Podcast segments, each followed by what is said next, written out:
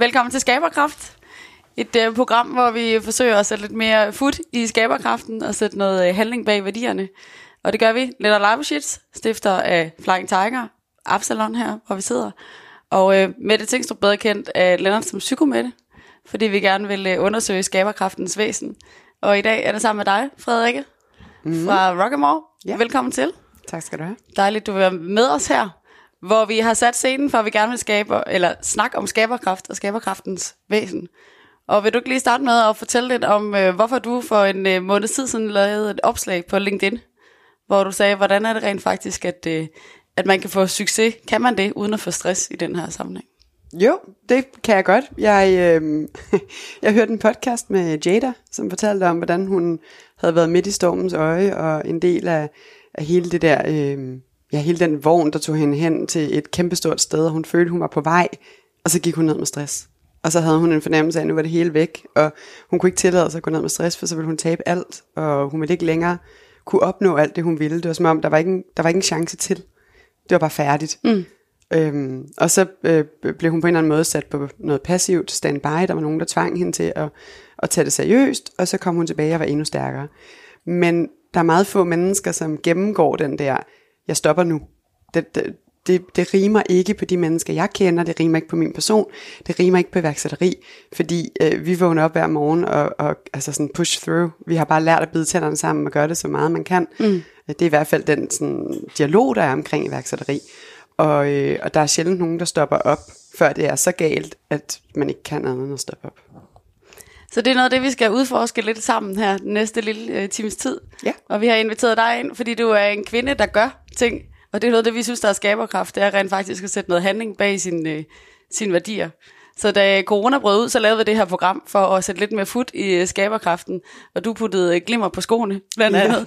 Ja. og der er sådan forskellige måder, vi egentlig gerne vil opfordre lytteren til, der lytter med i det her program, og reflektere lidt over sin egen skaberkraft, og sætte den i gang, både i det små og det store. Mm. Øh, og når vi så tillader os det, så er det selvfølgelig også værd at kigge lidt på, så hvad er det også, at der kan være bagsiden af det. Ja. Så lad os komme lidt hele vejen rundt om det, og mest af alt, lad os lige høre, hvem du er. Ja, jeg hedder Frederikke, og jeg har lavet et firma, der hedder Rockamore. Jeg laver behagelige høje hæle, og, øh, og så har jeg fået dem certificeret af Hvidovre Hospital til at være 44% bedre end andre høje hæle, hvilket er rigtig smart, for så er der andre end mig, der synes, det er en god idé. Og, øh, og vi har fire butikker i Danmark, og øh, vi er ved at åbne i Oslo. Tillykke med det. Tak. Og hvorfor er det, I hedder Rockamore? Der ligger noget bag navnet. Ja, altså udover det bare lyder rock og sejt, ikke? Mm. Så, så øh, betyder rocca, det betyder et fort på italiensk, og amor, det betyder kærlighed. Så jeg synes, der var noget fint, hvis sådan, det er ligesom et fort af kærlighed rundt om dine fødder, i modsætning til de torturkamre, du ellers skal møde. Ja.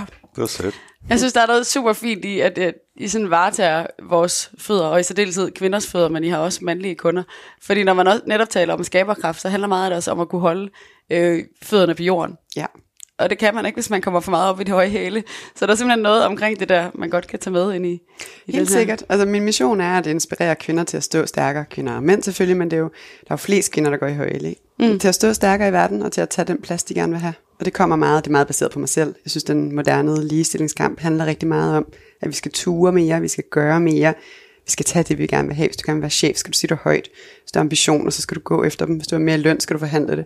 Du kan ikke sidde stille og vente på at blive opdaget. Og jeg synes, der er mange, der, der falder til den passive vej. Jeg vil gerne snakke om, hvordan vi gør noget aktivt. Og så er det meget banalt. Jeg synes, høje hæle giver en følelse af noget confidence, jeg ikke havde, da jeg mm. havde sneakersbør. Så hvis jeg kunne gøre min sko så gode at gå i som overhovedet muligt, så kunne jeg måske få endnu flere kvinder til at stå stærkt. Mm. Og det er jo derfor, det er interessant at have dig med ind et af skoene, men noget andet hele den tankegang og filosofi, der ligger bag, at øh, det også er, at vi skal gøre noget mere, og vi skal stå stærkt, når, ja. når vi gør det. Og derfor er du så skaberen bag det alt sammen. Ja. ja. Så hvordan går det med at være det? Puh, øh, det er øh, meget privilegeret og utrolig spændende og virkelig hårdt.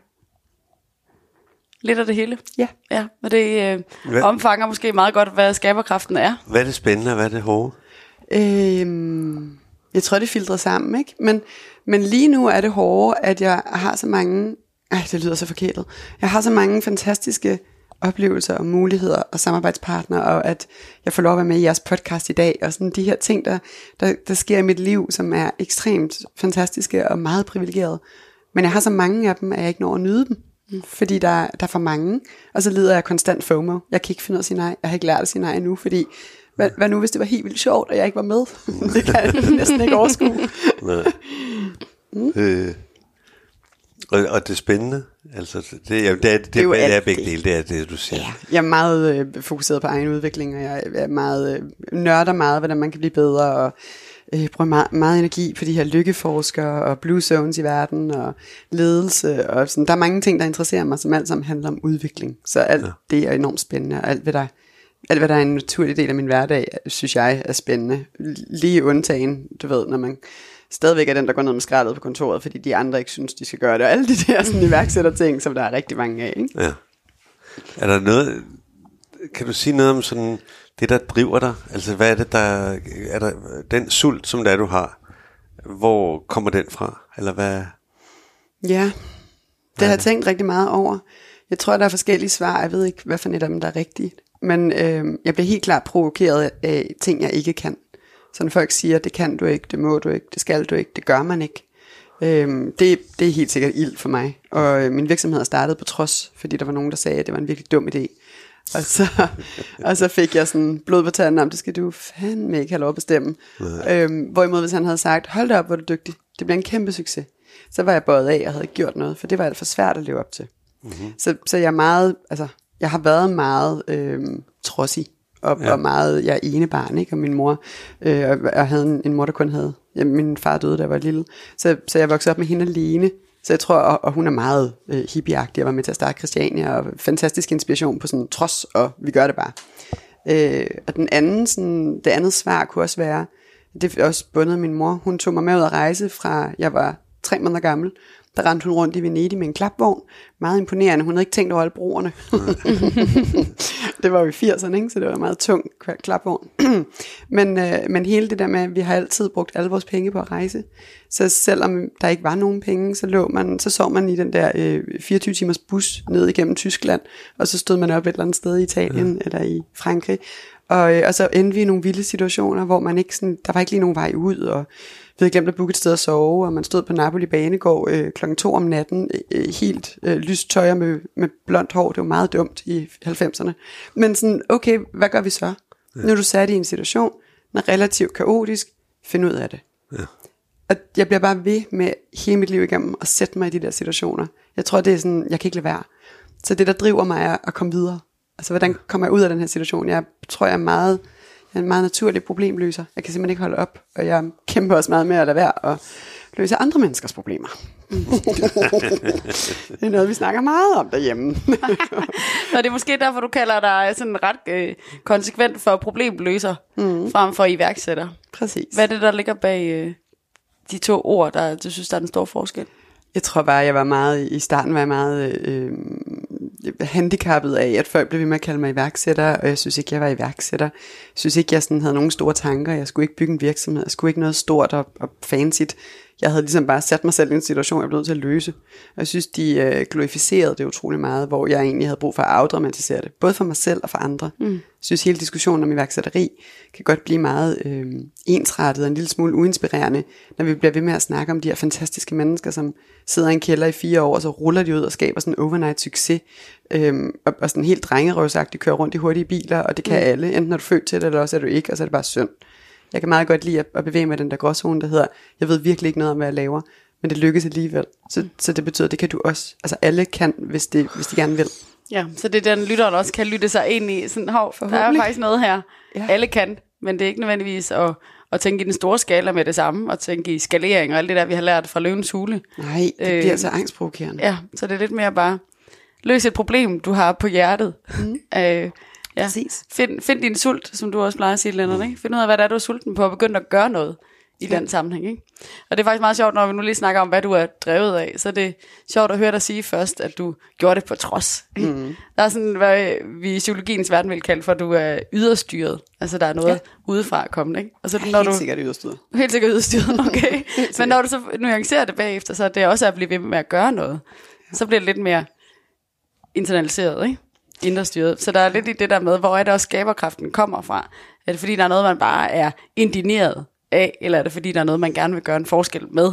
Mm. Og det betyder faktisk en hel del for, Men Hvad vil gøre en forskel, det er vel indre styret, ikke? Jo. Jo, jamen, så er jeg en kombi, men, men hvis jeg lukker øjnene og, og bare reagerer, så er jeg yderstyret. Ja. så skal jeg sådan lige bagefter tænke over, hvorfor jeg gjorde det, og få det et sted hen, hvor det gør en forskel. Det er så indre. Ja.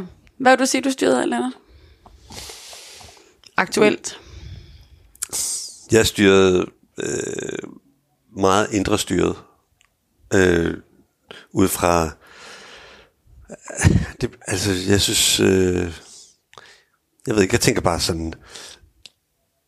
Det er et kort tid, jeg er her. Og i den tid, jeg er her, der har jeg mulighed for at gøre noget, jeg tror på. Og det er meget værdierne. Og det er værdierne, som jeg ligesom kæmper hver dag med blodet, der sprøjter og så videre. Det lyder meget Der hedder- voldsomt. Jamen, det, det Så er du også helt voldsomt. roligt og siger. Ja, ja, men det, det, er, det er ligesom, det kan aldrig være nok. Nej, Altså-. Absalon ligner faktisk et gerningssted. Nej. Men den er jo interessant, den der, du også siger med, at det kan aldrig være nok, fordi det er den, vi lige sådan kort var inde på også i forhold til, når man nu- går med sine værdier, og når man så også går med, hvad vi sådan, skal man kalde det for passion, men i hvert fald med, hvordan lever man sine værdier ud, ja. så er det også der, den du nuancerede lidt, Frederik, med, hvordan er det så, succesen opstår, hvordan er det så, at det er nok, når det aldrig kan være nok, jamen, hvordan så få tid til at sove overhovedet, fordi der er altid noget andet, der er vigtigere, mm. groft sagt, ikke? Altså, jeg er meget modstander af at vurdere. Altså det der med, øh, for mig er det en dist, en dist, et distraherende element. Altså det der hedder, hvis nogen begynder at tale om, hvor er det godt, og er du ikke stolt, eller et eller andet. Ved du hvad, der er slet ikke øh, tid eller lyst til at gå ind i, fordi det er ligesom at, at, at, at gøre det statisk, og det er en stor dynamisk proces. Mm. Altså ligesom øh, i det, der hedder dynamisk det, at videre, hvordan kommer vi videre herfra, hvad gør vi nu? Øh, og det er det, du også skriver, eller det du siger, Frederik, med, med ligesom, øh, det der med hele tiden at gerne ville noget mere. Øh, og der synes jeg lidt, det handler om at være modig og tåre og miste fodfæstet fuldstændig hele tiden. Altså ikke at have nogen forudfattede meninger, der skal måles, det skal måles op imod, men, men have den der øh, nærhed og ydmyghed, der hedder, hvad fanden gør jeg nu? Altså, og det er jo det samme, du siger. Øh, jeg synes bare, at ud fra, det, så det der var problemet det, med det, du sagde før, det var, at jeg var alt for enig med dig. Og så kan jeg jo ikke slås for helvede. Nej, men jeg kan godt se, at der er en forskel. Jeg tror, Ja. ja. du, du tænker, før du agerer, virker det til. Fordi du er styret af, hvad der kommer indefra. Ja, Jeg gør det modsatte. Jeg agerer, Ja. og så reflekterer jeg over det. ja. Og så prøver jeg at rette til, hvis ikke det ramte det, jeg synes, det skulle. Jamen, det er rigtigt. Det har du ret i. Og det, jeg er helt enig med dig i det.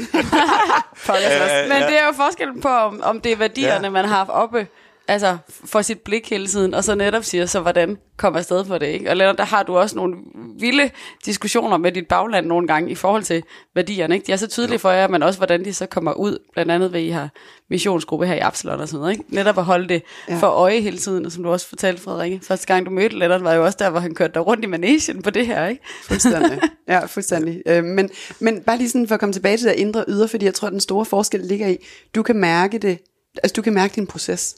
Mm. Og derfor kan du også kontrollere den bedre, uden at du er særlig fan af kontrol. Men du har i hvert fald en fornemmelse af, hvad vej du skal, hvordan du skal. Du kan fuldstændig sætte dig ind i processen, som den kunstner, vi snakkede om før, der, øh, der ikke går op i, om hans billede er pænt eller grimt, men nærmere bare skal have det færdigt. Mm.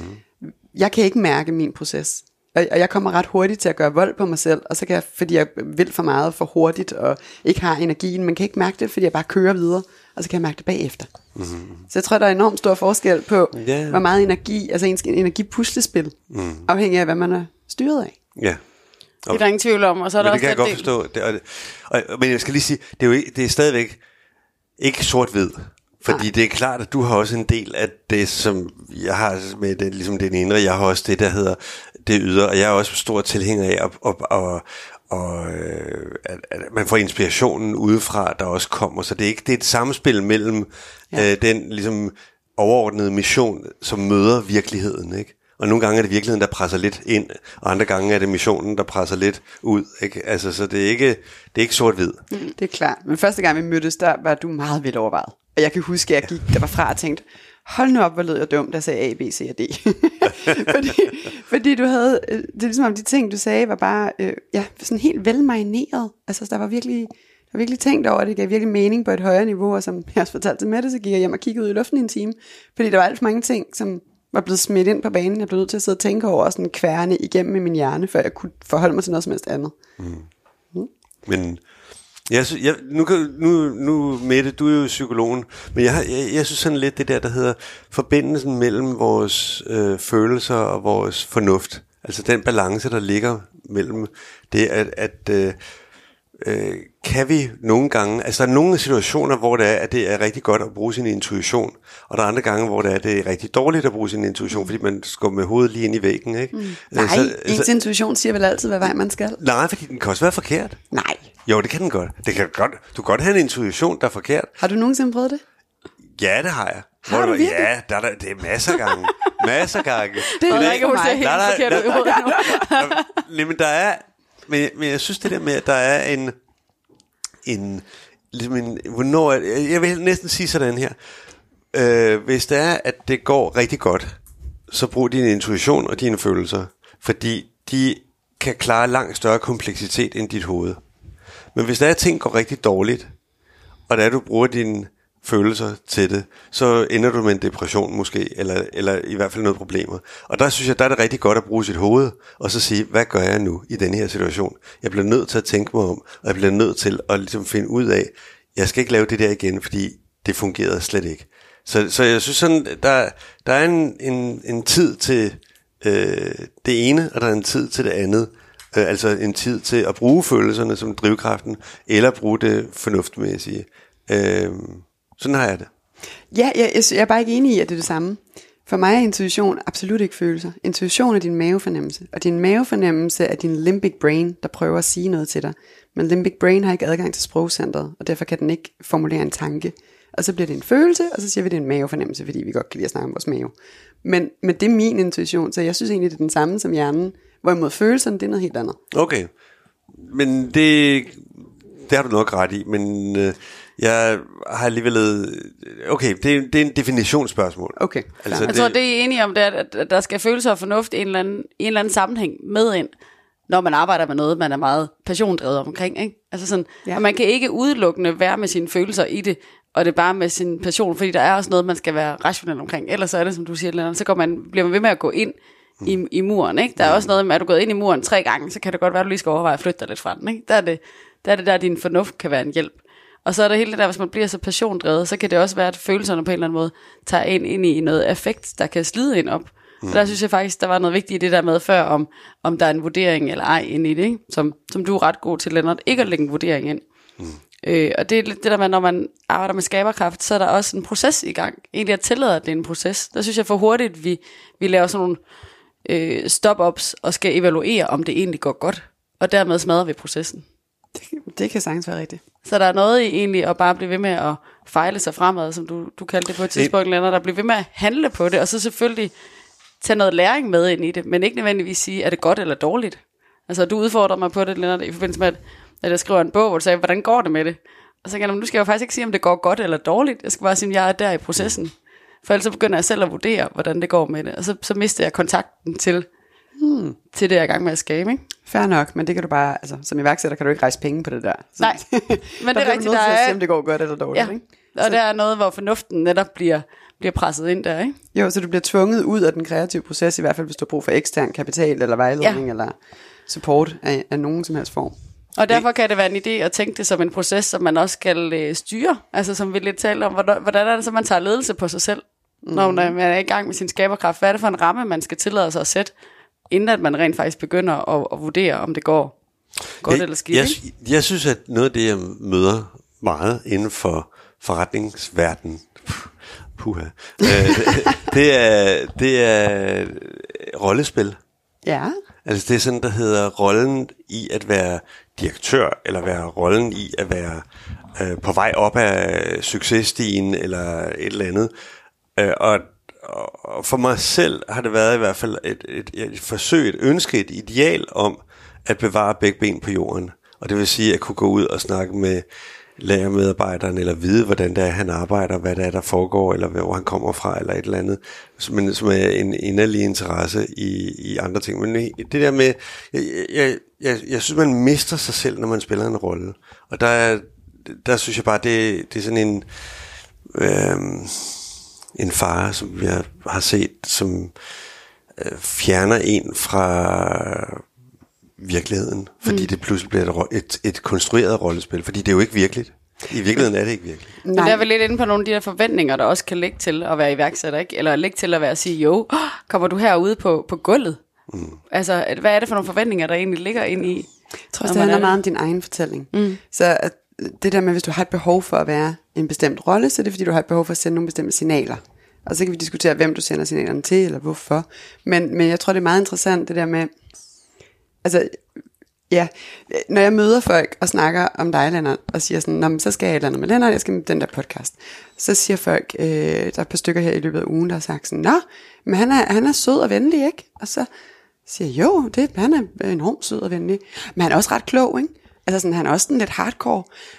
Hvor det er som om, det der sød og venlig, fordi at, at du er et roligt menneske, så bliver det sådan, så skal vi lige huske at sige, at han også er skarp. Fordi hvis han er et roligt og venligt menneske, så kan han jo ikke være så klog igen. Det, men, Okay. men, nu er det jo ikke så meget dig, ja. men det er mere sådan den der Ja, ja, ja, måde, ja. vi snakker om det i samfundet. Det der med at være et vel, venligt eller afbalanceret menneske, det er ikke en fordel. Hvorimod at være et sådan cutthroat, hardcore CEO-type, det er en fordel. Sådan en, der sidder i en kælder i fire år og ruller ud og laver succesen. Ikke? Det er det, vi alle sammen gerne vil investere i, være, kende, omgive os med. Jeg, er faktisk ikke- Nej, Jeg nej, og jeg er faktisk heller ikke enig jeg, med dig. I, I, I disrespect it. Ja, jeg, jeg, jeg forstår det. Øh, Jeg, jeg synes, det er helvedes det, fordi det, det er... øh, Ej, det kan jeg slet ikke klare. Nej, men det, Det jeg jeg forstår ikke, det. Og nu, nu vender jeg hverken den ene eller den anden vej. Jeg siger bare sådan, det, det jeg oplever udefra at se, det der med, når man sådan karakteriserer folk. Ikke? Ja. Altså forleden var der en, der kaldte mig en business bitch. Var sådan, "Nå, men okay, okay, men det er Var selvfølgelig... det positivt eller negativt? Det var negativt. Ja, det var negativt, okay. Og det er fordi, jeg er sådan en, du ved, sådan en type, der kører en virksomhed, og den er vildt meget i vækst, og jeg er her hardcore, eller sådan. Jeg ved ikke helt, hvad han mente, men det var i hvert fald ikke positivt. Det var ikke positivt, okay. Nej, og hvis der er nogen, der kalder mig sød og venlig, så er det heller ikke positivt. Mm. Nej. Det er enormt svært at vide, hvad er det for en rolle, der egentlig giver mig den credibility, Er jeg det sådan, for. det, der hedder, du sidder venlig, men du er lidt dum, eller? Lige præcis. Det er også, hvis jeg har alt for meget lyserødt tøj på, så er jeg også lidt dum. Det er lidt synd for mig, for der var jo ikke nogen, der hjælper Men mig vi er, med jo inde mig i, vi er jo inde vi gerne vil reducere kompleksiteten så meget, så vi kan lure, hvad folk er for nogen. Og det er jo sådan rent psykologisk set, vi vil gerne Ja, ja. kunne lure. Kasser. Ja, så der er en iværksætter. Nå okay, vi har, vi har set Løvens Hule. Altså på mange måder har Løvens Hule jo været med til at gøre, at vi tænker bestemt om iværksætter. Ikke? Mhm. Mm-hmm. Vi havde også øh, to drenge ind fra, øh, fra Lyne Surf Center herinde, som var sådan, vi vil ikke overhovedet tænke som iværksætter, eller Løvens Hule var de meget, sådan meget opmærksom på. Ikke? De vil gerne noget andet end det. Ja. Så jeg synes, der er en stor tendens blandt folk med skaberkraft i, at det faktisk ikke vil det der type iværksætteri, men fordi det er det, man ser meget i tv, og det, det er det, der kommer meget frem i børsen, fordi det, det, dem, det er succeserne, eller sådan noget, eller også ja. når det går totalt galt. Ikke? Ja. Der mangler sådan nuancerne ind imellem. Der mangler nogen, der godt kan sige, ja, jeg er totalt hardcore, og jeg er pissesød. Mm. Altså, hvordan får det til at hænge sammen? Ikke? Så, så der er simpelthen øh, der er mange, der prøver på at splitte det ad, fordi så er der noget forudsigeligt, og så ved jeg, hvordan jeg skal møde dig, når jeg møder dig i en eller anden sammenhæng. Ikke? Skal jeg forvente, at du er en business bitch. Præcis. Ja. Det er da helt vildt Men- tageligt. Ja. Men fordi jeg synes, der at andre folks bedømmelse og er en ting, og det, der hedder din egen vurdering af dig selv, er noget andet. Og hvor er balancen der? Og hvis det er, at det begynder at blive, at du bliver et produkt af, hvordan omgivelserne ser dig, eller noget andet, så synes jeg, så har du jo mistet din egen integritet. Så har du mistet ja. dig selv. Så derfor vil jeg sige, jeg, jeg, jeg, ved ikke, jeg bliver i hvert fald nødt til at sige til mig selv, at, at det er distraherende elementer. Altså det er ligesom noget, jeg prøver at flygte fra det ydre, og så prøver jeg faktisk på at virkelig øh, være jordbundet til det, der hedder, hvad er det, jeg gerne vil, hvem er det, hvad er det, jeg laver, og hvordan kommer jeg videre herfra. Og jo mere jeg kan egentlig glemme mig selv og koble mig på det, jeg- selve det, jeg laver, mm des bedre. Og, og der synes jeg, øh, det er også noget med at, og, øh, altså, øh, en ikke påtaget ydmyghed, men det, der hedder, øh, det er mine idéer, der i virkeligheden er, er, og, og udføre, udførelsen af idéerne, som der virkelig betyder noget. Hvad, hvad, hvad, hvad kan jeg nu finde på, eller hvad gør jeg nu, og hvad gælder det her om? Og, og der synes jeg bare, det giver en et, et, et virkelighedssyn, øh, som gør, at det bliver mere øh, både personligt, og det bliver mere værdimæssigt, og det er mere noget, som der er, der føles som om, at det er det, det handler om. Mm, Jeg ved ja. ikke, det, det, det ved jeg ikke. Jeg, jeg, jeg synes bare, at det er farligt at, at blive for påvirket af andre. Det kan være lige meget om de, hvis de Men det er jo ikke et valg. Altså, jeg er da enig i, det er farligt, men Jamen, det er et valg, hvordan du optager det. det er godt nok svært. Det er virkelig men, men, men, men det er et valg, hvordan du optager det. Men, Men det, er, du kan ikke styre dem, så glem dem. Ja, men så er vi jo helt over i stoisme, ikke? Og jeg er helt enig, sådan, du kan styre din egen reaktion, Ja. du kan ikke styre de andres. Nej. Jeg har også øh, læst, øh, det hele handler ikke om dig en milliard gange, og Mhm. snakker med overgår virkelig mange gange, for jeg synes, han er spændende, men jeg har stadig ikke lært det. Jeg tror virkelig, man er et produkt af sin barndom og sine omgivelser, ja. og altså, det kræver jo immer væk virkelig meget at gå imod den måde, man altid har været på. Det er ligesom de der regndråber, der lø- løber ned et glas eller en, et vindue. Altså, hvis du skal have den til at løbe en anden vej, end den, den hele tiden har løbet, det tager jo forever. Jamen, ja, ja, men vent lige lidt. Hvad med din mor? Din mor er sgu da et forbillede. Ja, din mor er da et forbillede i, at hun hopper på en bus og kører til Rom eller Napoli eller et eller andet. Øh, hvor, hvor er hun henne? Jamen, hun er et forbillede, Nå. men hun er også yderstyret, og hun er også styret af, Er hvad andre synes om hende. ja. okay. Og jeg tror, øh, uden at jeg vil trække kønskortet, så tror jeg bare, der er flere kvinder end mænd, der er styret af, hvad andre synes om os. Fordi vi fra helt små er vant til at blive vurderet på vores ydre. Vi bliver meget hurtigt vurderet på, om vi har en fin kjole på, eller om vi ser pæne ud, eller nej, hvor er hun yndig. Det er sådan noget, der sker ret tidligt. Det sker ikke så meget for drengebørn. Der er det mere sådan, du her sej, jeg kan løbe enormt hurtigt, og øh, her er et Spider-Man-kostume. Hvor, så det er sådan, jeg, jeg tror, jeg tror, det påvirker os utrolig meget, når vi er voksne. Altså fordi, vi kan ret hurtigt komme ind i sådan, med det, jeg kan ret hurtigt komme ind i sådan en, ej, hvor ser du pæn ud? Ej, men jeg har faktisk taget lidt på, ej, men det kan jeg ikke se. Sådan, den der, som jeg jo nedværdig, den der snak, men som jeg stadigvæk har med mine veninder. Og jeg synes ikke, vi burde have den. Og apropos yderstød, så vil jeg bare lige sige, at jeg kæmper enormt meget med for tiden, om jeg har lov til at have mit eget kontor. Okay. Det er ret vildt. Ja. Og det er sådan en skaberkraft ting, fordi nu har jeg gjort det, nu har jeg, vi, vi er i gang med at omstrukturere, nu har jeg valgt et kontor, som kun er mit. Men det er fordi, jeg begyndte at prøve at lære at respektere den der skaberkraft. Mm. Hvis jeg skal kunne stå tre timer på en scene, eller hvis jeg skal kunne være med i podcast og interviews og alt muligt andet samtidig med, at jeg skal lave mit almindelige arbejde, så bliver jeg nødt til at respektere det der energipuslespil, der hedder, at jeg har ikke endless energy. Og, og når jeg så ikke er steder, hvor der er andre mennesker, og skal arbejde, så skal jeg ikke sidde i et fælleskontor, før jeg hele tiden kan spørge mig om noget, eller hele tiden kan blande mig i det, de laver. Så jeg bliver nødt til at have mit Men eget det, men det er derfor, at du ikke skal sælge dit firma. Det er derfor, det skal blive ved med at være dit. Og det er derfor, du skal gøre det, som det er, du synes er rigtigt, og ikke nogen andre. Du skal ikke spørge nogen om lov. Du gør det, som det er, du synes, der er rigtigt. Så kan det være, at du korrigerer det, fordi du nogle gange laver fejl, men så so, so what. Men det er jo at, at du skal jo bare gøre det, som du gerne vil, og du er her i eget hus. Øh, Ja, men jeg er jo styret af, hvad de andre synes, fordi så, tænkte, så brugte jeg jo enormt meget energi på at flippe ud over, at de så synes, jeg var en business bitch, fordi jeg skulle have mit eget kontor. Mm. Og hvem tror hun, hun er, og vi plejer at sidde sammen. Men Frederikke, her skal du passe på øh, ikke at falde ind i deres forventninger til dig. Ja. Altså, Letter, han får jo alt det her til at lyde sindssygt let, og han sidder der rolig, den uroligheden selv, ikke? Og det, det, det, det er godt at have et forbillede af Letter. Det, det er så fantastisk, hvordan du får værdierne til at leve på den der måde, og netop ikke er optaget af, hvad andre mener om en, ikke? Og jeg synes, noget af det, der kan være med til at beskytte en, når man arbejder med skaberkraften, det er at have værdierne nok med sig, til at det er det, der betyder noget. Det er ikke andres mening, der betyder noget. Det er faktisk det, jeg er i gang med at skabe, der betyder noget. Ja, men det så gør noget i forhold til, helt i balance. Jamen, det er også et spørgsmål om så at blive ved med at forholde sig til det. Hvad er det, jeg gerne vil? Hvordan forholder jeg mig til det? Hvordan skal det se ud i praksis? Som du siger nu, du begynder at tage, hvad vi kalder for ledelse på skaberkraften. Ikke? Mm. Du skal manage your energy, not your time, i den her sammenhæng. Ikke? Så, så det, du også var i gang med og lykkes med fra starten, er jo også, at du har en passion omkring det her. Og det er den, der skal ud i verden på en eller anden vis. Ikke? Der, der er noget der, hvor du skal tillade dig, og det er det, du bliver ved med at fortælle. Ja, og som hvis jeg det skal primære. drive en, en virksomhed med folk, der er inspireret, så skal jeg også have energi til at få dem excited omkring ting. Ja. Og det har jeg ikke, hvis jeg bliver ved med sådan at strække mig selv længere og længere. Nej. Men på den anden side, så har jeg lige siddet med en veninde, som, som øh, føler sig stresset, hvor min sådan, første tanke, inden jeg lige når at få kroppen med, det er sådan, du kan da bare sove lidt mindre, eller arbejde lidt hårdere. Så det er enormt svært, og så bagefter være sådan, nå nej, fordi altså, så ødelægger hun sig selv, så selvfølgelig skal man ikke det. Og, og jeg er også et dårligere menneske for at tænke det. Men jeg er bare vokset op med, at man bider tænderne sammen, og man bare mm. power through. Og det synes jeg, alle skal have enormt høje forventninger til, til alle andre, men også til mig selv. Men der var faktisk lige en uh, artikel i Zetland, der hed, uh, derfor er følg din passion det værste karriereråd, du kan få. Ikke? Det er sådan en, virkelig en clickbait overhead fra Zetland. Ikke? Men, men det, det jo netop uh, går ind i der, det er, at din passion kan også æde dig op. Så hvordan mm. være på den, eller med den på en god måde. Ikke? Og det, der var interessant i kommentarsporet, det er, at jeg er gået ned med stress, fordi jeg har fulgt min passion. Jamen det er, fordi du ikke har respekt for, hvad det er, du arbejder med. Du kan sagtens forføre dine værdier ud i livet på en måde, hvor du bare tager ledelse på det undervejs. Men du kan ikke skyde skylden på personen, det er jo fordi samfundet ikke har respekt for det. Ja. Der er jo en grund til, at kunstmalere og kreative og alle øh, ja, kreative ikke bliver respekteret lige så meget, som ham der den hardcore CEO. Altså vi har jo mindre respekt for det som samfund, og derfor har man som menneske jo også mindre respekt for sin egen kreative proces. Men vi måler jo ofte øh, succes eller øh, i økonomi, ikke? Altså hvis Ja. der du tjener mange penge, så har du haft øh, god succes, og det var da dygtigt, at du tjente mange penge. Men altså...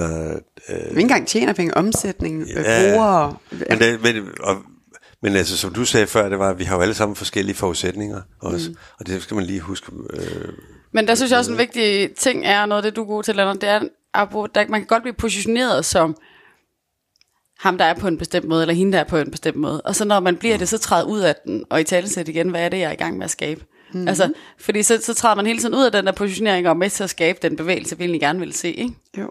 Så det der med at blive ved med at lave nogle af de der fortællinger, som går på, jamen når folk spørger, hvordan går det, jamen det går godt, fordi jeg får rent faktisk ført de her værdier ud af livet, som jeg gerne vil. Og så ikke gå med ind i den snak, der går på... Det er jo noget andet, hvis du sidder til en investormøde, så bliver du nødt til at gå med på de der præmisser, ikke? Men en gang imellem kan man godt gå med på, at fortællingen kan være en anden, end det, man bliver spurgt ind til. Ja. ja. Jeg, jeg tror, at hvis jeg, nu er jeg meget ældre end dig, Frederikke, og øh, jeg har også øh, ligesom været igennem en anden, eller har været igennem en proces, som er noget lidt øh, længere i form af, at jeg har også solgt, og hvad der så er sket og sådan noget. Og det, jeg kigger på det sådan hvis, for mig selv, det var, at det, det første, jeg ligesom skulle gøre, det var, at jeg skulle tjene nogle penge, fordi vi skulle betale husleje og have, vi har nogle børn og, og noget mad og så videre. Og når vi så ligesom havde det, så fandt jeg ud af, at jeg arbejdede sammen med nogle mennesker, og så, øh, og ligesom, hvorfor arbejdede de ikke ligesom mig? Øh, at jeg skulle ligesom finde ud af, hvad kunne jeg forvente af andre mennesker, og hvad er det, der motiverede dem og så videre. Og så var det nærmest det, der hedder lederrollen, der blev noget. Samtidig med, at økonomien ligesom blev, blev bedre. Og så begynder det også at være endnu mere det her, der hedder, hvad er det egentlig, jeg går og laver? Så det bliver også sådan noget med, øh, øh, kald det kunderne, eller dem, der kommer og køber varerne. Øh, hvad er det, de tænker, og hvad er det, det betyder for dem, og hvor jeg er henne i det spil. Det var sådan også en ting. Og så var det mig selv lidt som leder, der hedder, hvordan den proces ligesom udviklede sig, og for mig var det det, der hedder, at, at nu bliver det her for sikkert, nu skal jeg videre til noget andet, fordi ellers så bliver jeg en eller anden forretningsmand, som jeg hader, og det vil jeg ikke. Og så, Men der er du også inde på noget vigtigt, Lennart, fordi jeg, der er, øko- vil bare lige den færdig Jamen, der er økonomien okay. til forskel på, at når det begynder at blive sikkert, så er det også fordi, man har noget økonomi, som du også var inde på, ja, ja. Frederikke. Der, der er ligesom den, man siger, der er det ståsted, der også er ret vigtigt at have med ind i det her, for Ja. om man kan være Det usikker. frihed. Men det, det, det, det, der var lidt pointen med at sige det her, det var lidt for at sige, at det der så kommer til sidst, det er det, der hedder, hvor er jeg selv henne? Altså, det, jeg ved godt, at man, når man har travlt med at bygge op, og det går derude af, og det er nyt, og der er de her ting. Men der kommer et eller andet tidspunkt også, hvor det er, at øh, når man har fået nogle penge ud af det, eller har fået et, et, den, ligesom den idé virkelighed, så er det også det, der bliver lidt et spørgsmål, der hedder, hvor er jeg selv i hele det her, og har jeg mig selv med i det, eller er jeg endt op i en rolle, som egentlig, når jeg mærker efter, føles fremmed for mig. Altså, jeg ved ikke. det der, det er jo Maslows behovspyramide. Altså det er den, vi alle sammen følger. Når vi har penge nok til ikke at tænke over pengene mere, når vi har sikkerhed nok til ikke at være bange, mm. så vil vi selv realiseres. Det, er Ja, det er jo der, vi ja. ender alle sammen. Så Ja. er det subjektivt, hvordan man bliver realiseret, mm. og hvor man skal hen. Men jeg tror bare, ja, jeg glemte, hvad jeg skulle sige. Ja, Nå, nå, nå. så det var, det var mit indspark. Men hvad siger du? Jamen jeg siger, at noget af det, vi egentlig kredser lidt rundt om, det er at vi alle tre sidder her og kan mærke energien ved at være skabende. Ja. Ikke? Og sådan, så hvordan tillader den at komme frem i verden? Om det ender i de små handlinger eller de store handlinger. Og hvornår er det så, at handlingerne begynder at blive til noget, andre vurderer, om der er fedt. Mm. Om andre vurderer, om de vil investere i, som i de tilfælde. Ikke? Altså, Jo. og sådan noget. Så, så hvor er det, den der indledende kraft er i det? Ja, og hvordan har du dig selv med i det? Fordi det her med, at jeg tog en beslutning ret hurtigt med, at jeg, øh, det første år, der, der prøvede jeg at gøre alt det, alle de andre gør. Mm. Så, så hvordan vil han gøre, og hvordan har jeg set nogen gøre, og det er sikkert sådan her. Mm. Og så gik det galt. Og hver gang det gik galt, og det ikke var min egen øh, beslutning eller intuition, jeg havde fulgt, så gjorde det bare endnu mere ondt, fordi jeg havde sådan en fornemmelse af, at hvis jeg havde gjort det på min måde, så havde det fungeret. Men det ville jeg jo aldrig få at vide, fordi jeg havde gjort det på en andens måde. Og så holdt jeg op med det, og begyndte at gøre det på min måde. Og så langsomt... Hvad fik øh, dig til at holde op? Det her med, at det simpelthen gjorde for ondt, Okay. at, at sidde tilbage med følelsen om, at hvis vi havde gjort det på min måde, så havde det fungeret. Mm. Og på et eller andet tidspunkt, så fik jeg bare nok, og så må jeg jo stå ved det, og så gøre det på min måde, og se om det fungerer. Mm. Og så fungerede det, og det er derfor, intuition er for mig virkelig heldig, og mavefornemmelse er virkelig heldig. Det, det har virkelig guidet mig den rigtige vej mange gange, hvor jeg ikke havde nok data eller kontekst, eller på papiret nok viden til øh, at forstå, hvad var jeg skulle, så kunne jeg mærke det. Og hvis ikke jeg kan mærke det, så gør jeg ikke noget. Jeg har sådan en, hvis ikke jeg kan mærke det, så er det, altså hvis du er i tvivl, så er du ikke i tvivl. Så stop. Men så kom jeg hen et sted, hvor folk begyndte at høre mig tale, og, og jeg kom ud steder og snakke, og jeg, jeg bruger meget, prøver at bruge meget energi på at snakke med andre iværksættere. Det er det, jeg vil allermest til. Øhm, iværksætterkonferencer, eller at være mentor for folk. Og så havde jeg sådan en, en midtvejskrise om, når de vil jo have sådan en, sådan en af de der mænd i blåt, de vil jo have sådan en, der kan huske, hvad en gross margin er, og kan finde ud af at rejse penge, og, og, og har en businessuddannelse. Det er jo sådan en, de vil have. Så jeg prøvede at lave mig selv om, mm. indtil jeg fandt ud af, at nå, dem er der jo mange af. Mm. Og det, de vil have, er jo mig. Så jeg, jeg bliver nødt til at være tro mod den, jeg er.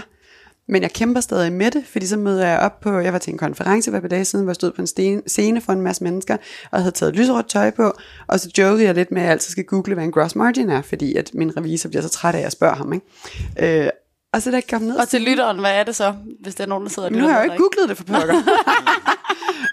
det er noget med, hvor mange penge jeg tjener, ikke? det der er tilbage, når jeg betaler alt det, jeg skal, og noget den. Jeg synes, Det duer ikke, Lennart. Ja, ja, Jo, ja, ja. jeg kigger på dig. Ja.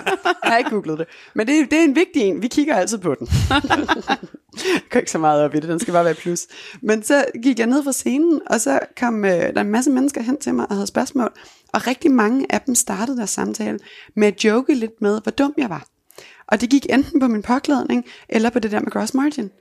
Og, og jeg kan se, at min mands familie tager også ret tit pis på mig, fordi jeg ikke kan finde ud af at hovedregne, så jeg bruger min telefon til at hovedregne. Og de synes, det er et kæmpe problem. Jeg kan ikke se problemet. Jeg har jo, altså, jeg har jo noget andet. Jeg kan plotte tallene ind, og så skal jeg nok få resultatet. Ja. Det er jo lige meget. Mm. Det jeg kan, er at fornemme, hvor vi skal hen og bygge en virksomhed, og forhåbentlig skabe en crowd, der kan få folk med mig. Det er jo noget andet. Men hvad gør du så? Hvordan møder du det, når de så siger det der til dig? Øhm, afhængig af, hvor meget jeg har sovet den nat. Ja, afhængig af overskuddet faktisk. Ja. Præcis. Ja. Øhm, hvis, jeg, hvis jeg har nok overskud, så joker jeg med det, og, øh, og, og sådan kører dem hen et sted, øh, hvor vi snakker om noget andet, noget neutralt, fordi man skal ikke tage alle kampe. Øh, hvis jeg ikke har sovet nok, så tager jeg kampen. det kan man godt se, de der ansigtsudtryk. Og så bliver jeg hissig, og så udfordrer jeg dem, og så vil jeg helst ind i en diskussion. Ikke? Og det er virkelig Men dumt. det der er jo et virkelig godt eksempel på, hvorfor du skal have dit hjørnekontor, eller det behøver ikke være hjørnekontor, men dit lukkede kontor, hvor du kan lige sådan trække dig tilbage, møde din intuition og, og finde overskuddet, ikke? Jo. når du nu har været på tre timer i går aftes. At så er der faktisk Præcis. Brug for det, ikke? Fordi så kan du møde det der i overskud, og så er det ikke noget, du slæber med dig resten af dagen. Præcis. Altså, det er jo virkelig en måde at tage ledelse på din skaberkraft. Mm-hmm. Så du bliver ved med at kunne hvad man siger, lade dem pralle af på dig, fordi det er deres virkelighedsopfattelse, de kommer med, ikke? At det er vigtigt, at du kan hovedregne, at det er vigtigt, at du ved, hvad de her forskellige ting er. Det er vigtigt, at du er i blåt frem for lyserødt, ikke? Præcis. Men der, derfra passer det jo ikke til dig. Så man kan sige, hvis du skal skærme dig selv for de der mennesker, der har en anden øh, virkelighedsopfattelse end dig, ikke? Jo, men jeg synes stadig, det er enormt hårdt at få lov at, at sådan stå på samme scene som øh, en, en mandlig iværksætter, som har gået den klassiske vej, og være lige så meget værd som ham. Det, jeg synes, det er enormt svært. Jeg synes hele tiden, jeg rangerer enten sådan lidt i den sjove, underholdende gruppe, eller i sådan hende, der har det helt lyserødt på at lave noget med nogle høje hæle. Jeg synes, du skal være skide stolt. Er, Ja. du, er, du, er, du, er, er glad over, at du ikke er sådan? Fordi for mig er det øh, altså bare at den ene efter den anden øh, idiot. Jamen, altså, der er da helt sikkert en værdi i at være anderledes. Jo, men jeg... Altså... De fleste, tror jeg, sådan rigtige iværksættere, er jo nogle originaler, som ofte er ordblinde, ligesom mig selv, eller lignende. Og så er der dem, som så har en akademisk vej eller lignende, som ofte bliver rigtig, rigtig gode til Excel-ark og til det, der hedder at optimere. Men de ved ikke, hvad der er rigtigt eller hvad der er forkert. Så når vi fornærmet halvdelen af Danmarks befolkning, det var det. Tak for i dag. men, men, men jeg synes ikke, desto mindre, det er sådan, det er, altså, hvis du ikke har den der originale indgang, så der, derfor synes jeg, det er da bare naturligt at være helt vildt glad for at så sige, at jeg er øh, præcis det, jeg er, og ikke noget andet.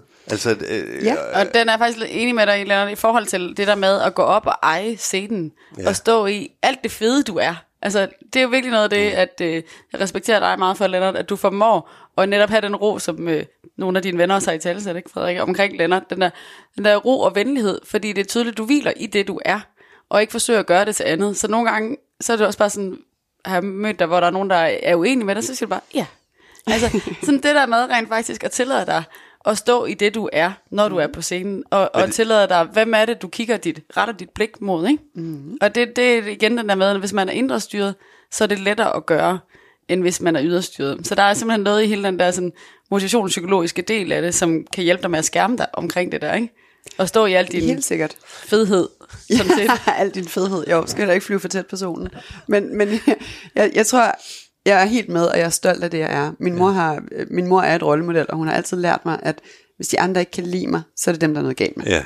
Og det er sådan en sætning, jeg har taget med mig hele livet, fordi jeg er ene barn, og jeg var det første barn i hendes vennekreds, så jeg har hængt ud med voksne, siden jeg var helt lille. Så jeg har aldrig passet ind i de der sammenhæng. Og jeg har altid været sådan en, der gik selv. Og kunne, altså, I gymnasiet brugte jeg hele lørdag på at ligge og læse bøger, og i stedet for at være sammen med de andre, fordi det var meget federe. Så jeg er vant til at sådan være the outsider, og jeg kan godt se værdien i det. Men jeg er træt af, at jeg ikke får lov at have lige så meget værdi øh, samfundsmæssigt, som dem, der har gået den klassiske vej. Og jeg tror, det handler rigtig meget, eller mit take er, det handler rigtig meget om, at vi er ikke skide øh, talentdrevne i Danmark. Altså vi, vi har sådan lidt et behov for at holde hinanden nede. Det er hele tiden laveste fællesnævner. Det, jeg sammenligner lidt med, når man går i skole, og der er nogen, der ikke har læst på lektion, så venter vi lige til alle har læst, fordi alle skal jo være med. Den der sådan, vi, holder, vi hopper lige ned til den allerlaveste fællesnævner, som er dem, der ikke har forberedt sig. I stedet for at trække det op til at sige, det var ærgerligt, så må I jo følge med eller lade være. Men, men vi går efter dem, der har læst, og så øh, arbejder vi med teksten. Ikke? Og Men jeg synes bare, det er et godt gør. eksempel på, at det du er i gang med, det kræver jo, at du ikke forventer, at alle skal kunne lide dig. Jamen, jeg vil gerne have, at alle skal kunne lide mig. Jamen, så er du screwed. så er du virkelig screwed, og derfor har jeg lyst til at drage lidt over til noget, af det jeg arbejder meget med med ledere, der skal turde være upopulære også. Ikke? Mm. Fordi man skal også tu- vide, hvor er det organisationen, der er på vej hen, og der er du også leder af din egen organisation. Ikke? Men problemet er også, at du er Ja. leder af din egen mission, ikke? og derfor kan der selvfølgelig komme meget mere på spil ind i det her. Men hvis ikke vi tør at være upopulære, fordi vi ikke, så, så er det, at det ikke kan lykkes. Så, så du må ikke være optaget af, at alle skal kunne lide dig. Jeg, jeg skal lige fortælle en historie fra, øh, fra som jeg havde med i TIA. Ja. Øh, og det var, at øh, vi havde mange bestyrer. Og de bestyrer, som det var, at der var Altså i butikkerne. ja, i butikkerne, og de bestyrer, som ikke var særlig gode, de gjorde alle sammen et fælles træk. Og det var, at de prøvede at være gode venner med de ansatte. Mm. Fordi så røbede de ansatte ikke, hvor dårlige de var. Ja. Ikke over for os, men bare over for hinanden. Og, og, og dem, som det var, der var rigtig, rigtig dygtige, de kunne nogle gange godt være venner. Det var ikke noget problem, men de kunne også godt ligesom, øh, ikke være venner. Altså, de kan også godt ligesom sige, "Nå, men det her synes jeg ikke. Øh, det er forkert, det her. Og, og for mig var det i hvert fald bare sådan en, en tydelig lærdom om, at, at jeg skal ikke prøve på at være populær. Mm. Altså i det, jeg skal sørge for at gøre det rigtige, og jeg skal lytte. Så det er ikke fordi, man skal være med at, ly- man, man nej. skal være med at lytte, men, men det er et eller andet med, at, at hvis du begynder at, at, at søge popularitet, øh, så er det ofte en kompensation for noget andet. Øh, og det, det tror jeg bare at, er forkert. Så, Men Jeg er helt enig. Altså jeg vil sige, jeg er bedre til at styre det i min virksomhed. Der har jeg efterhånden lært det, du siger. Mm. Øhm, at jeg er ikke en veninde, jeg er en, altså der skal være en gensidig respekt. Mm. Punktum. Så det, det er okay for mig. Det, der er svært, det er øh, resten af samfundet. Så når man står på en scene, for eksempel. Mm. Øh, nu stod jeg på en scene i går med øh, tusind mennesker eller et eller andet. Og jeg synes ikke, der var nogen af dem, der smilede til mig. Og, så, og der var ikke nogen, der, altså jo, de grinede mine jokes, men jeg synes ikke, de grinede højt nok. Så øh, mit helt egoistiske behov bagefter var at ringe til min mand og nærmest bede ham om at sige, at jeg var dygtig. Mm. Fordi jeg havde brug for, at der var bare nogen, der klappede i hænderne. Og jeg ved godt, det er åndssvagt. Og jeg ved godt, jeg er 12 år gammel. Man snakker meget i psykologien om, hvor gammel er du lige nu. Det ved jeg godt. Men jeg kan ikke komme videre, medmindre der er nogen, der klapper i hænderne og siger, at jeg var dygtig. Og det er pisseirriterende. Og nu har jeg bare lært at anerkende det som en del af, af mit behov, fordi hvis ikke jeg gør det, så går jeg rundt og er trist hele dagen, og så har jeg ingen skaberkraft, fordi jeg sådan er semi-deprimeret. men, Men hvis man skulle, øh, hvad hedder sådan, punktere den, Frederikke, så vil man faktisk sige, inden for psykologien verden også, og noget af det, der er meget fremme i ledelse lige nu, til at der at være uperfekt. Så hvis du gik op på scenen og sagde, jeg er Frederikke, jeg er i gang med det her, jeg synes det her det er mega fedt. I skal vide, for at jeg kan holde et mega fedt opdrag, øh, oplæg, så skal vi lige være enige om, I klapper røven ud af bukserne, øh, når jeg er færdig her. Er I med på den? Fordi så kan jeg holde et godt foredrag, ikke? Jamen det virker så jo ikke ægte, fordi der er så mange, der kører business lige nu på at være uperfekt. Det er uperfekt, det er perfekt, det er uh, vi skal alle sammen der er vel ingen, og der vil gøre det på din måde. Det er jo noget med at tillade dig så at træde frem der, ikke? Nå, men jeg vil lige spørge dig, noget. havde du, havde du forberedt dig til møde? Eller til det foredrag? Havde du forberedt dig? Nu håber jeg ikke, de hører efter. Øh, nej, det havde jeg ikke. Nå, men det er godt. Ja, jeg Det- forbereder mig sjældent. Jeg laver slides, altså med fede billeder, og så øh, snakker jeg ud fra dem, eller hopper lidt over dem, øh, afhængig af, hvor historien tager mig hen. Okay, fordi jeg, jeg synes, for mig fungerer det slet ikke, når jeg forbereder mig. Det gør det heller ikke for mig. Altså, øh, det ødelægger energien. det er fuldstændig. Det var, ja, det, det vi lavede op på højskolen der, det synes jeg ikke Krogerup. Det var, Højskole. det var jeg ikke tilfreds med. Men det var fordi, det var, jeg havde forberedt mig.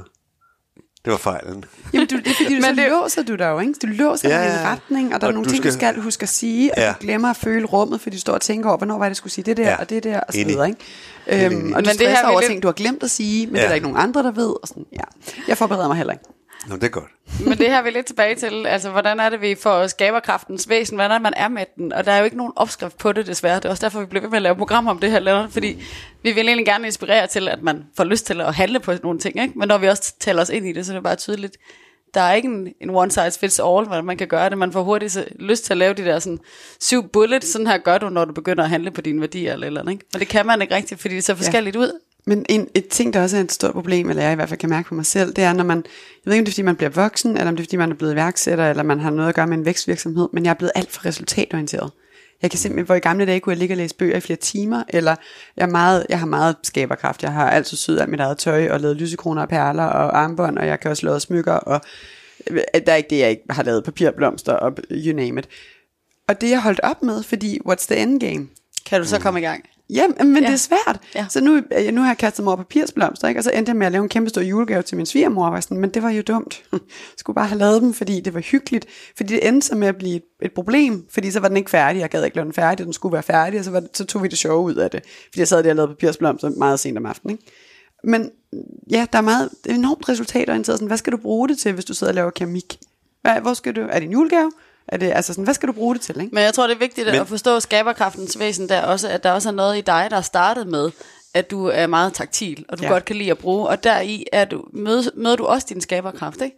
Jeg, jeg har en, en leder, som har startet sin egen virksomhed omkring smykker, og lige pludselig sad hun ligesom dig, og bare sad bag det ene efter det andet regneark, og ja, skulle kigge på salg og tal og sådan noget, det dræbte jo fuldstændig hendes skaberkraft. Ja. Så det var simpelthen noget med at arbejde med, hvordan kan du få lavet en ramme, hvor i du kan gøre noget af det, der kultiverer den. Så det var to dage om ugen, hvor man skulle sidde og lave noget kreativt. Ja, okay. Simpelthen for at give plads til det, og så var de andre dage var regneark og alt det der, der også skal gøres. Men, men det, det er lidt det der med at tillade, at begge dele skal være der, for ellers så dør skaberkraften undervejs. Og så dør dit firma langt hen ad vejen, hvis du er stifteren af det i hvert fald. Ja, og så er jeg så bare ekstremt konkurrencemindet. Så jeg bliver drevet af salg, og jeg bliver drevet af, at det virker. Jeg bliver drevet af at snakke med kunder, og synes, det er fedt, og folk med gode oplevelser. Sådan, det, det er det, der, det er det, der er mit, mm, brænde på mit bål. Ikke? Mm. Så jeg bliver nødt til at have en kombi af det, og jeg elsker marketing og mærkelige idéer. Men det, er bare, ja, det gik bare op for mig forleden, at jeg kan ikke længere sidde og lave en kop, bare for at lave en kop. der skal være en pointe med den. Men jeg, for mig, du har to muligheder. Enten så tager du hele tiden og sætter et mål op for dig, og så tager du og måler i forhold til det mål, du har sat op. Og så får du et nederlag nogle gange, og så får du en succes nogle andre gange, og så synes du selv, at du er skide god, og nogle gange synes du, du er skide dårlig. Og det er ligesom det. Eller det er, at du lader være med at sætte mål op foran dig, og så siger du, nu slapper du altså bare lidt af, Frederikke. Nu tager du det lidt roligt. Hold nu din kæft. Og, og, og tage det lidt roligt, og tage tingene, som det er, de kommer. Og når det er, jeg gør de ting, så er det fordi, at jeg åbenbart gør de ting, og jeg lever med mig selv rigtig fint, grundlæggende. Altså det er en eller anden sådan Han får det til at lyde let, indre kærlighed til sig jo- selv. Ja, jeg Men har det er en eller, anden, en eller anden accept af sig selv. lidt. For helvede, mand. Nej, det forudsætter jo, at du, du mener, at jeg har total ko- kontrol over min tid. Det har jeg jo ikke. Jeg er jo ligesom alle andre, jeg har en åben Jo, kalender, så folk kan booke mig. Du må da bare prøve dig frem. Men der Hvad synes vil du jeg, gøre? Du, kan, du tror du, bliver lykkeligere af at, at, at tilrettelægge det på den ene og den anden måde og måle dig? Altså, det, er det der, det Nå, der med jeg at kan jo ikke lade være med, det er jo ikke mig, der måler mig, det er jo verden, der måler mig. Altså, Nå, I to, jeg tror, jeg stopper Du, den. ikke, du kan bare lade være med at høre efter, hvad verden siger. Lad verden fise af, hvad den gør. Lad, Lennart, du har en god den- pointe her med, man skal, ikke, man skal ikke sammenligne sig selv, man skal ikke hele tiden være yderstyret. Det er sådan set det, du siger der, ikke? Altså, Ja, tak. og Frederik, du har sådan en god pointe i, at der er også noget med, hvad din motivation kommer fra, ikke? Mm. Du er også konkurrencedrevet. Du kan også godt lide, og som du sagde, din øh, drivkraft, som du udfoldet til en start, ikke? den kommer på trods, så Ja. vil den også være målstyret. Ikke? Ja. Så det der med, I har også forskellige motivation, for lige at lægge den der ned, Ja. der er også forskellige motivationsstrukturer ind i det her. Ikke? Og, og derfor kan vi heller ikke bare give opskrifter på, hvordan skaberkraften skal se ud, fordi det afhænger også af, hvad vi er motiveret af. Ikke? Men dog vil jeg sige en ting, vi skal eddermame passe på, om vi ikke kommer til at sammenligne os selv med alle mulige andre. Men Fordi det er jo så- naturligt. Altså, vi er jo sådan wolfpack mennesker. Men det er også øh, den direkte vej ned til øh, fiasko. Enig, men, men kan du lade være at sammenligne dig med dem ved siden af? Du kan godt lære det. Ja, sagtens. Ej, det kan du altså godt for helvede. Det kan du godt. Du kan godt gøre, altså, du kan godt gøre det der. Vi hæpper på dig. Nej, men, Nej, nej, men det er jo ikke, fordi jeg prøver sådan at fremstå helt vildt usikker Nej, og det er du heller nej, nej. Det er mere bare, fordi jeg synes at ikke, vi snakker nok om det, der er rigtigt. Så jeg vil hellere snakke om Ja. det, jeg synes, der er rigtigt. Ja, det synes jeg er super fedt, at vi gør.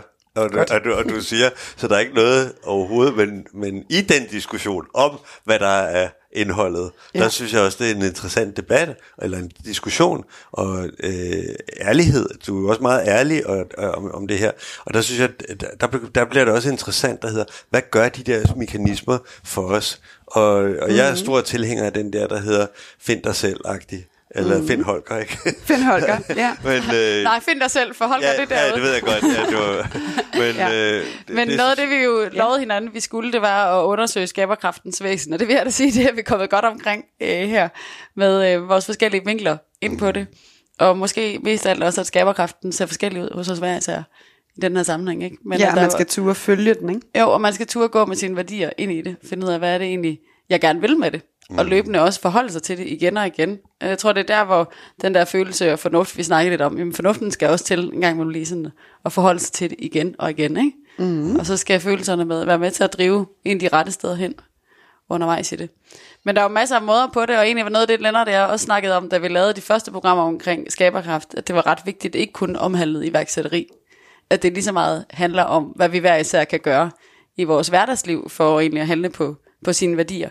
Fordi man også ved psykologisk set, at når man går ind og er aktør generelt set på sit liv, så trives man bedre. Ja, det, ja, ja, ja, det er lykkestudier, ikke? Helt sådan klassisk, at du skal... Jo, motivationsteorien omkring det at være, altså, føle autonomi med sit liv er en, er en god ting. Ikke? Mm. Så det vi også gerne vil, hvis vi lige skal have lytteren lidt med ind i det, nu har vi jo været sådan højt omkring og tænkt lidt mere i iværksætteri og hvad der også bliver diskursen omkring det. Ikke?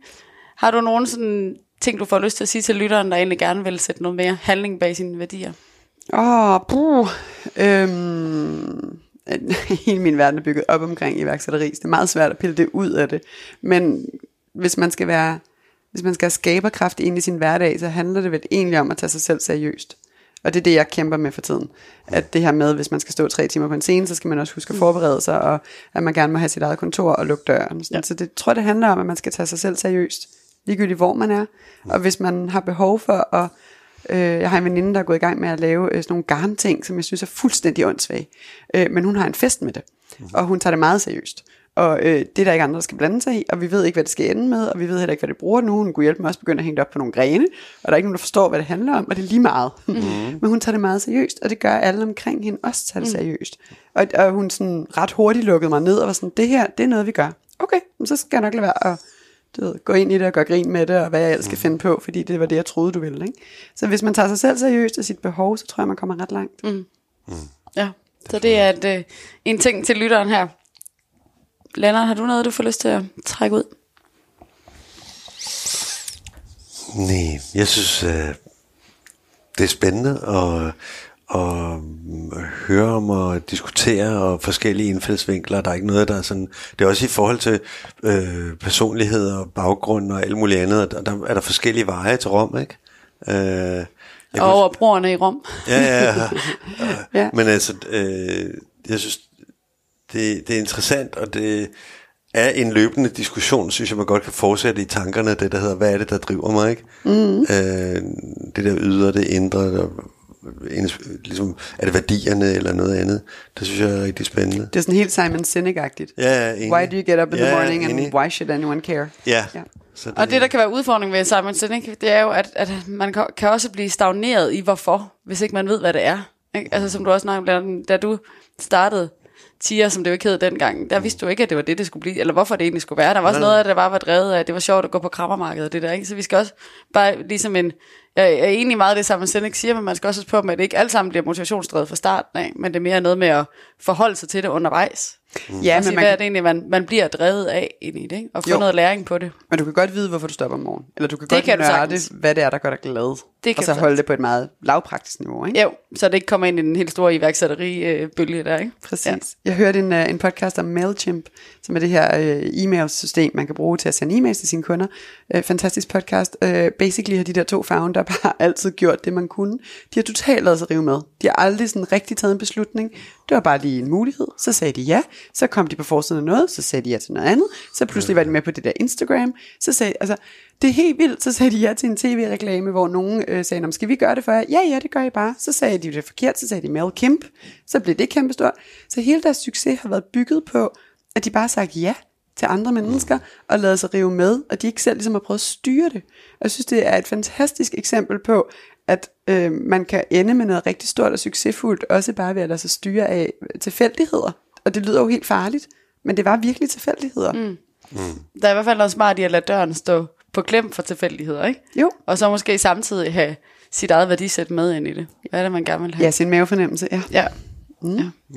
Jeg, jeg synes ofte, for mig har det været en masse tilfældigheder, som bare har åbnet, at nogle små døre, der har åbnet sig, små muligheder, og så ligesom at se de muligheder og sige, Nå, men så gør vi det, Nå, men så gør vi det.